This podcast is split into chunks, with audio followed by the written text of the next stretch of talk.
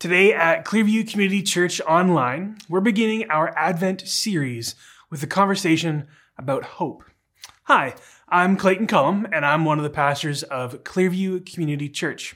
We're one church in multiple locations that serves the region of the Georgian Triangle.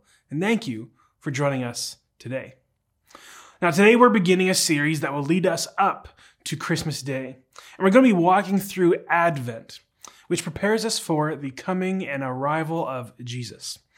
And we'll speak of the common themes of Christmas, things like hope, peace, joy, and love. Now, the question is what does hope mean to you? For some, it means the same thing as wishful thinking, like, I sure hope that everything goes okay today, or I hope I get this job interview, or I hope my kid does okay in school or even goes to school. Now, that's not the kind of hope that we're talking about today, though. Hope in the biblical sense is something much more tangible. It's not subject to circumstances and situations. The hope we're speaking of finds its foundation in the person of God Himself. Now, the writer of the book of Hebrews described it this way in Hebrews 11, verse 1. Now, faith is the substance of things hoped for, the evidence of things not seen. The remainder of that chapter actually gives several examples of men and women of faith down through history who believed in God, especially in spite of their circumstances, because their hope was established in God. You see, there's something very different about a person who has a relationship with God and someone who just hopes in anything. We can see the distinction between belief and non belief just by reading the typical inscription on the grave of a typical person in the Roman Empire in the day and the age of Jesus. Inscriptions would often say something like this, where it would say, I was not, I became, I am not, and it would close with the line saying, I care not. It's a pretty, uh, let's call it fatalistic view of things. I was here and now I'm gone and now I don't care. But we can see a clear contrast between that outlook and the view of the Jewish people of that day and age. You see, they had immersed themselves in the promises of God written in what we call the Old Testament. They did not buy into the view that we are alone in the universe. They believed in the living God who had revealed himself to them and to us through the Holy Scriptures. And this God of the Old Testament, who had performed incredible miracles for, for their forefathers and their history, he had promised them that he would not leave them and he would not forsake them. He would not turn his back on them. God would one day change things and make all things new. And their greetings and their farewells to each other all pointed to that day where they would say shalom, which we translate as the word peace, but it does mean so much more in depth. It's a hope for everything to be made right, for everything to be made whole, the way that it was intended to be when God created his good world. And so they read that the, and the, so they read of the kingdom of God that would one day be established. And this is where we start today with a past hope. We begin with the prophecies about who the Messiah was and who he is going to become. Now, this past hope, we're talking about the prophecies of the Messiah found in the Old Testament. In Isaiah uh, 7, verse 14, a prophecy was given to a king named Ahaz, the king of Judah. And this would have complications and implications for all people. Isaiah was inspired by God to write, Therefore, the Lord himself will give you a sign. The virgin will be with a child and will give birth to his son and will call him Emmanuel, which means God with us. This was one of many prophecies concerning Jesus. It was written about 740 years before he was born. And there's many more prophecies that were written about this Messiah, the chosen one, throughout the Old Testament. These prophecies, they specifically pointed out things like where he would be born, the conditions and scenarios surrounding his birth. It would predict the human family of origin and many, many others. They also speak of major events in the life and the death of Jesus in incredibly great detail. Now, another verse is found two chapters later in Isaiah chapter 9, verse 6. For to us a child is born, to us a son is given, and the government will be on his shoulders, and he will be called Wonderful Counselor, Mighty God, Everlasting Father, and Prince of Peace. Now we look back on these verses with hindsight, which is 2020, and the this is the prophecy. The ways that they've happened is so easy to interpret after it's been fulfilled. But try to put yourself in the shoes of those who are waiting for it to happen.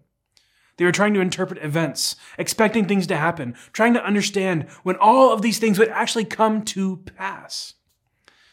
For example, we have the story of the Magi, or the wise men as they're commonly known from the East, likely Persia, and they'd been studying the stars and the scriptures, and they found evidence that the time had come for this birth of this Messiah child. Notice that the Jewish teachers to whom the scriptures had been given, they were not the ones who went to look. Instead, it was foreigners, and they found that child Messiah in the person of Jesus.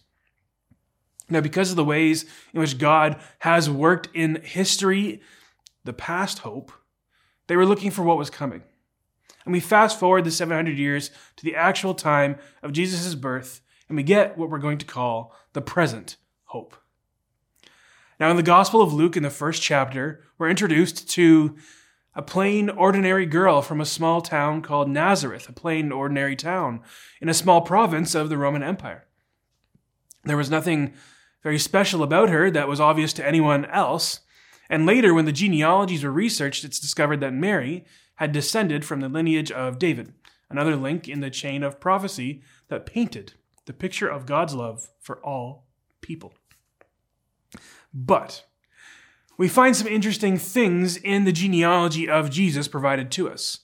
There are some people there that many would just have as soon have left out. They would rather them not be there. It wasn't all royalty, good or powerful families. Tamar is there, and she was abandoned. Ruth was there, and she was an immigrant looked down upon. Rahab was there, and she was a prostitute. The Messiah was born not because of his great ancestry, but seemingly in spite of them.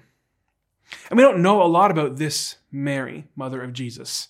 And that's likely by design. The fact was that she was from this small town of Nazareth. It actually speaks volumes. Few people had ever heard of it. Fewer had gone to it. It was a kind of a hole in the wall kind of place. This seems to be the way that God often chooses to work if you look back. And then when it came time to lead the Jewish people into battle against a much larger enemy, God chose Gideon in the Old Testament, who says, How can I save Israel? My clan is the weakest in Manasseh, and I'm the least in my family. But God chose him. And when it was time for a new king in Israel, the prophet Samuel was told to reject all of the other, bigger, older, more accomplished, stronger brothers and settle on this little kid named David, a shepherd boy. And it says in the message paraphrase of of uh, 1 Corinthians 1.27, isn't it obvious that God deliberately chose men and women that the culture overlooks and the culture exploits and abuses? And he chose these nobodies to expose the hollow pretensions of the somebodies. And then God chose Mary. We pick up the story in Luke 1, verse 30 to 38, where she's being visited by an angel. And in case you're wondering, no, that is not a normal occurrence, not a regular occurrence, not even in the Bible. Angels are messengers of God and only appear on special occasions in Scripture. So Mary was rightly concerned and rightly frightened, and then here's what happens. But the angel said to her, Do not be afraid, Mary. You found favor with God. You will conceive and give birth to a son, and you are to call him Jesus. He will be great, and he will be called the Son of the Most High. The Lord God will give him the throne of his father David, and he will reign over Jacob's descendants forever, and his kingdom will never end. How will this be? Mary asked the angel, since I am a virgin. And so the angel answered her, The Holy Spirit will come on you, and the power of the Most High will overshadow you. So the Holy One to be born will be called the Son of God. And even Elizabeth, your relative, she is going to have a child in her old age. And she who was said to be unable to conceive is already in her sixth month. For no word from God will ever fail. I am the Lord's servant, Mary answered. May your word to me be fulfilled. And then the angel left her. Now, generations had been waiting for this very day. It had been talked about around dinner tables. It had talked about in synagogues. It had been talked about in the good times and talked about in the bad times. One day the Messiah will come. How many times had they heard that? How many times have we heard that? One day Jesus will come again. And Mary was living in that day, in that moment. It was time. It was happening, but it was not happening in the way they had expected. If we look at what the angel said, there is a beauty to it. Mary had found favor with God. She would conceive and give birth to a son, whom she would call Jesus, which means God saves. So far, this is so good. But when God intervenes, he doesn't always make it make sense to us. And Mary asked, How am I going to, how will this be? Since I'm a virgin, how am I going to have this child? And so the angel gives an explanation that speaks of miracles. And the spiritual reality is that she could hardly grasp this. Yet we see the faith of a young girl in her response I am the Lord's servant, and may your word to me be fulfilled. She gave the response of those who hope in God. I might not understand what's happening, but I trust in you.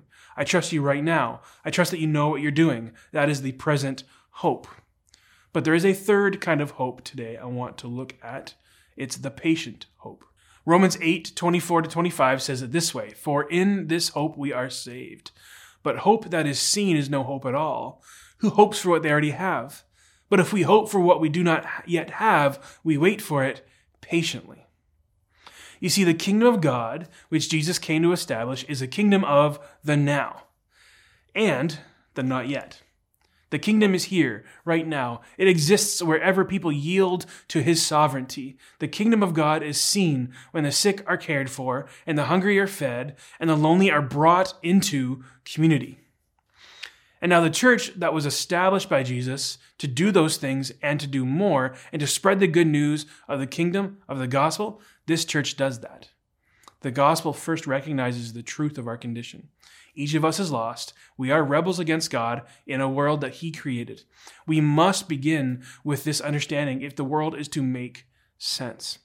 This is why we are in the mess we're in, because people reject God and reject God's rule. But the good news of the gospel, and it is good news, is that the baby born to Mary grew up to be the one that we know as Jesus. He was the Son of God, and he himself said that he came to give himself as a sacrifice for our sins. And Jesus declares to the world in one of the most famous, famous passages of Scripture For God so loved the world that he gave his one and only Son, that whoever believes in him shall not perish, but have eternal life. This is the now part of the gospel. You and I can have life, life eternal, now because of Jesus Christ. This salvation that Jesus spoke of converts and transforms individuals. It forms them into a new humanity. And I've seen many people change as the love of God gets a hold of their lives. But there's also a part of the gospel that's still coming, that we still hope for, that He will renew the whole world and all creation. And Jesus promised that He will return and finish what He started one day. The Apostle Paul used descriptive words in Romans chapter 8 when he talked about how all creation is groaning in anticipation of that day. And isn't that how it feels sometimes? Now, let's talk about this. It can be frustrating when we don't really understand. So, what do we do in those days when circumstances are unfolding in ways that we never expected, ways that we don't understand?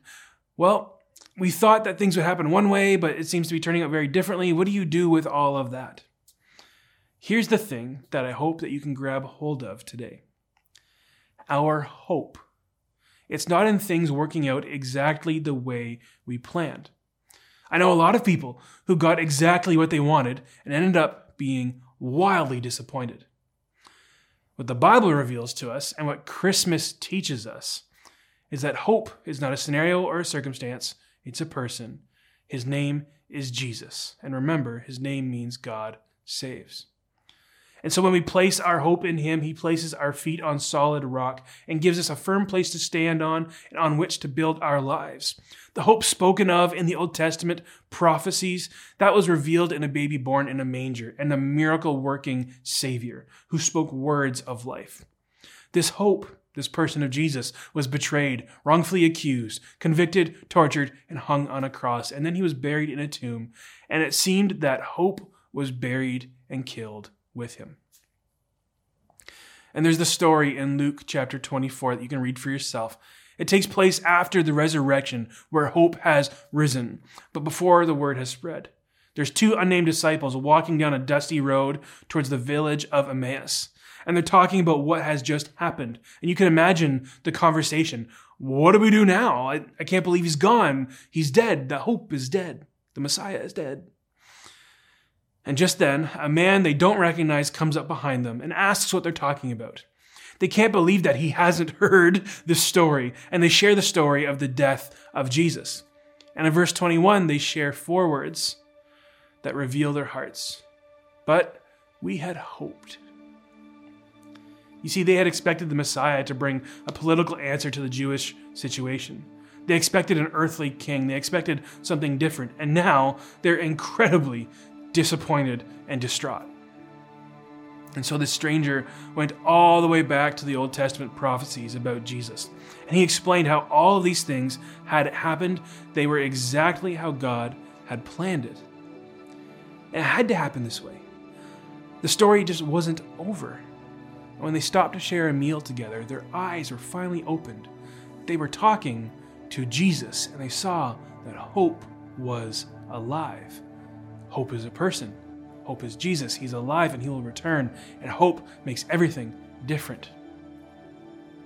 You see, hope works in these ways it looks for the good in people instead of harping on the worst. It discovers what can be done instead of grumbling about what it cannot. It regards problems large or small, as opportunities, and it pushes ahead. It pushes ahead when it would be easy to quit. It lights the candle instead of cursing the darkness. So, as we begin this Christmas season, my encouragement to you is to turn your heart to the person of Jesus and find hope. Now, you might be going through a challenging time, and my encouragement is to look to Him. Hope is the person of Jesus. As Max Lucado wrote, God is still in his temple, still on his throne, still in control, and he still makes princes out of prisoners, counselors out of captives, Sundays out of Fridays, and he still brings beauty out of Bethlehems. So let's pray together. Dear God, as we enter this Christmas season, we thank you for the reminder that hope has a name, and his name is Jesus. Help us to open our hearts to the one who came to give his life and came, came to give us life and to learn to live in the hope of Jesus. We pray this in Jesus' name. Amen. Thanks for joining us today at Clearview Community Church. If you have any questions or comments you want to learn about our church, visit us at clearviewcommunity.church. And you can also click on the What's Happening page and find out everything you need to know about what's happening. So God bless you, and we'll see you next time.